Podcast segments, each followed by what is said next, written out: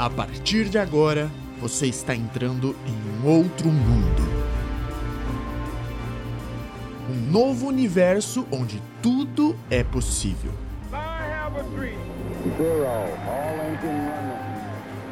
Prepare o seu coração para todo tipo de emoção, porque aqui coisas incríveis vão acontecer.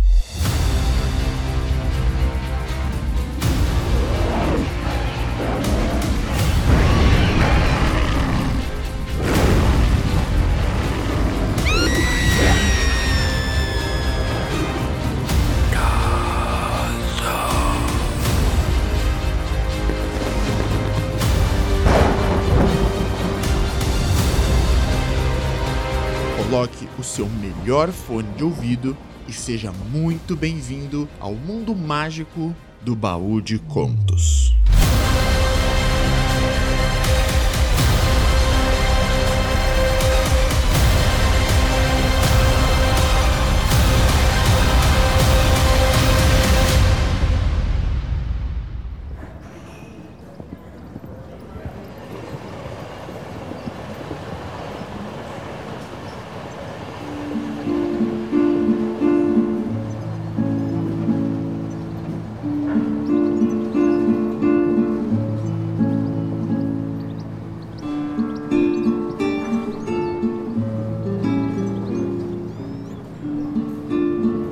Colinas parecendo elefantes brancos.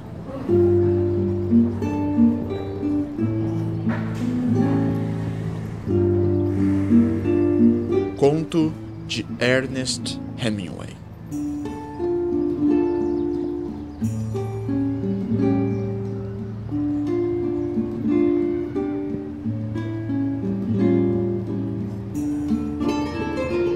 Colinas que se erguiam para além do Vale do Ebro eram longas e esbranquiçadas. Do lado de cá não havia árvores nem sombra, e a estação ferroviária ficava ao sol, entre duas linhas de trilhos. Um dos lados era coberto pela sombra que o edifício projetava, e nele se abria a porta que dava para o bar, protegida das moscas por uma cortina de pequenas contas de bambu. O americano e a moça que o acompanhava estavam sentados à mesa, do lado de fora, à sombra. Fazia um calor danado, e o expresso vindo de Barcelona demoraria pelo menos 40 minutos para chegar. Era uma parada rapidíssima, dois minutos apenas, antes de seguir para Madrid. O que é que poderíamos beber? perguntou ela, retirando o chapéu e colocando-o sobre a mesa. Ah, está quente demais, respondeu-lhe o homem. Que tal uma cerveja então? Dos cervejas! gritou ele na direção da cortina. Das grandes! perguntou-lhe uma mulher que veio à soleira da porta. Sim, duas grandes. A mulher trouxe-lhe dois copos e dois descansos de feltro. Colocou tudo sobre a mesa e olhou para o homem e a moça. Esta olhava para as colinas que se erguiam à distância.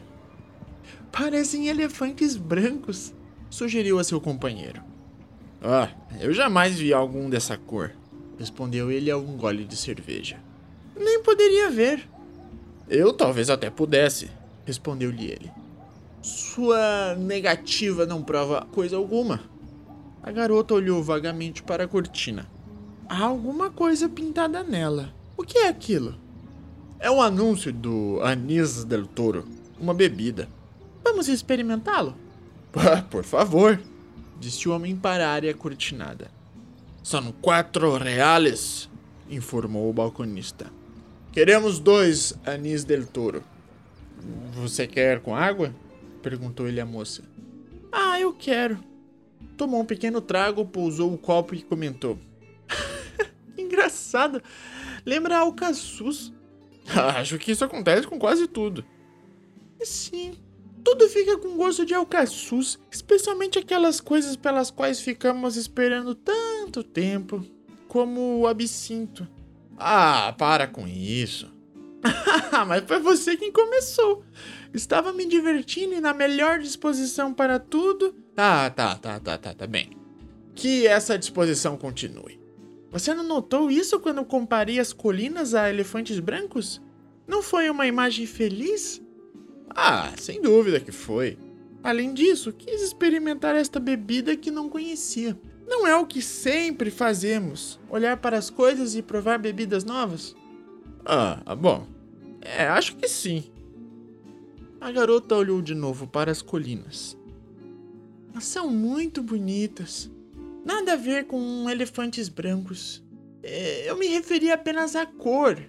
A cor que apresentavam por entre as árvores. Que tal irmos beber mais um pouco? Ah, eu topo. A brisa quente sacudiu a cortina de bambu por sobre a mesa. a cerveja é boa e está bem gelada, comentou o homem. está ótima mesmo.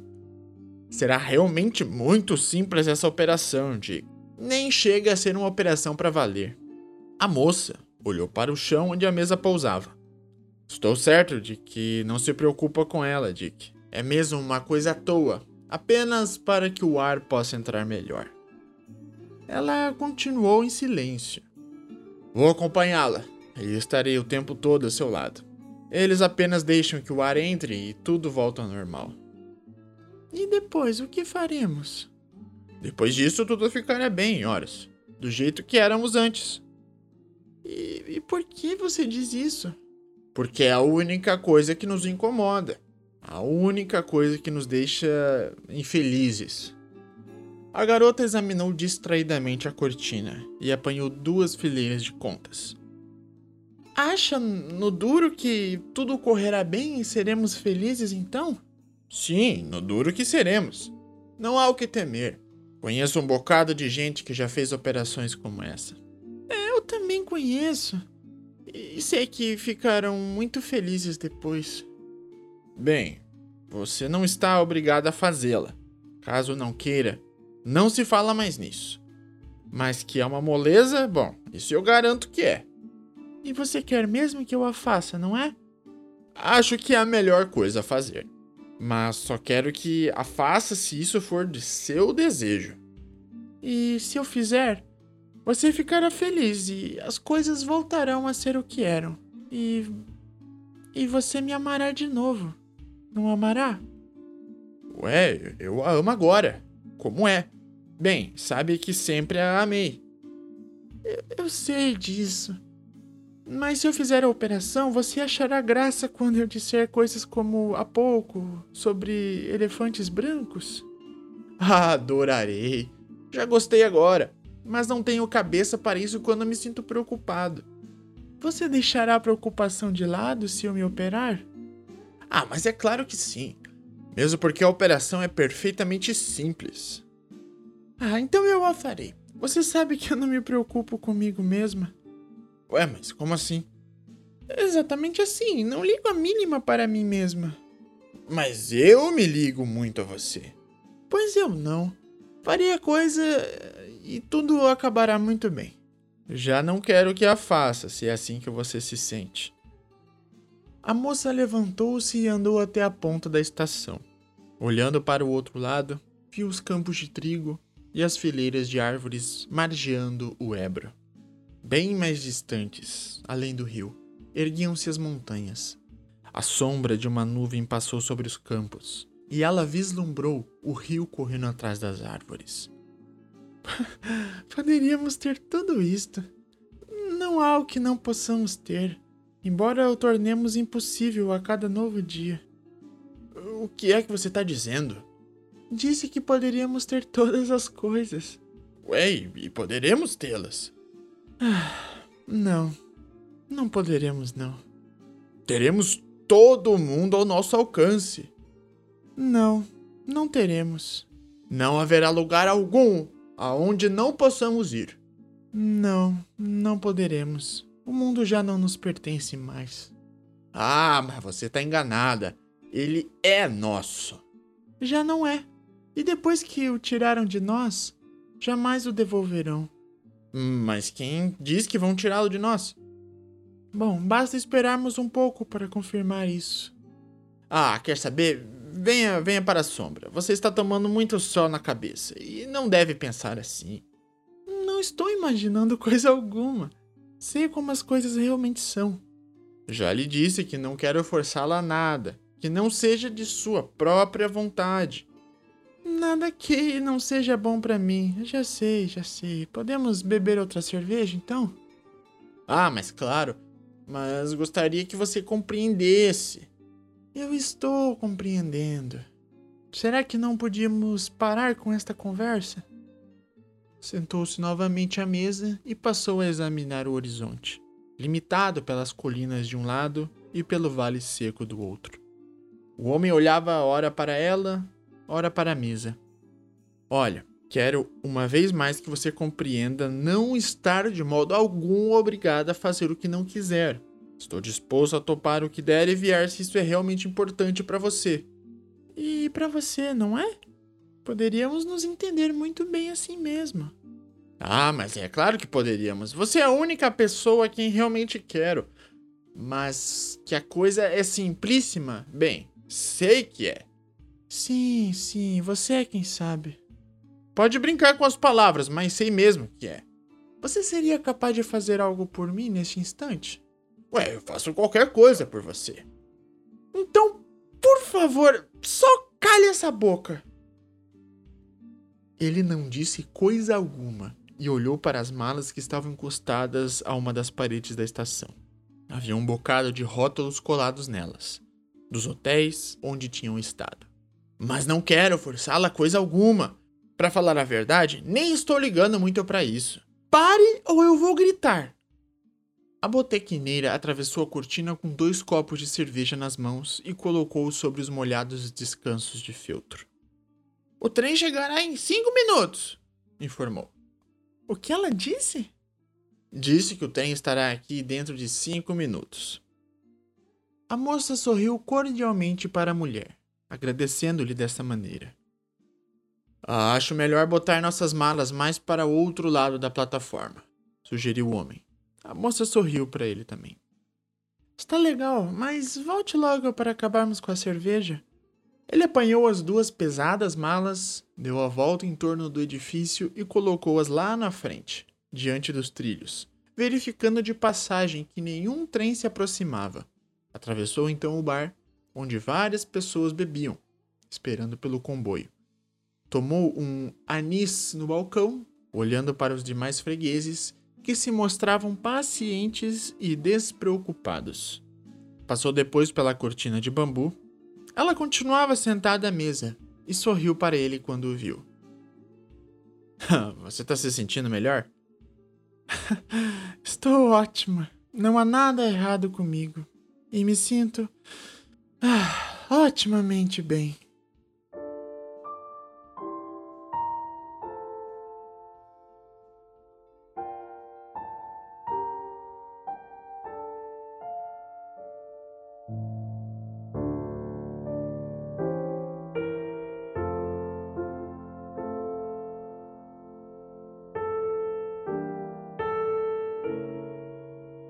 Bom, gente, chegamos ao fim de mais um conto.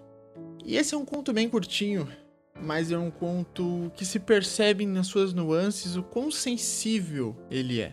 Aqui, o grande autor Ernest Hemingway, Prêmio Nobel da Literatura de 1954, nos deixa implícito que tipo de operação se trata.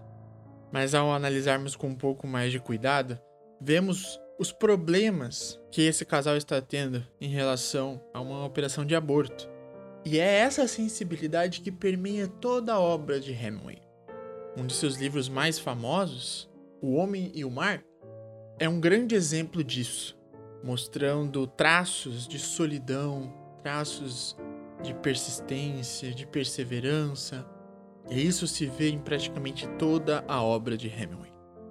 É muito gratificante poder trazer obras assim aqui no Baú de Contos. E eu digo que se você gostou, considere mandar um e-mail para mim no endereço baúdecontos.podcast@gmail.com ou até mesmo entrar em contato comigo pelo Twitter, pelo pelos comentários do YouTube ou até mesmo pela página do Instagram. Agora, se de alguma forma esse conto te tocou profundamente, considere apoiar o baú de contos financeiramente lá pelo site do Catarse, como vocês já sabem, em catarse.se barra baldecontos. Mas também agora você pode apoiar pelo Pix, diretamente. Todas essas informações estão anexadas à descrição do episódio e você pode ter certeza que você estaria ajudando muito, muito esse projeto tão querido por mim e acredito que por vocês também. Então é isso, gente. Meu muito obrigado e até a próxima.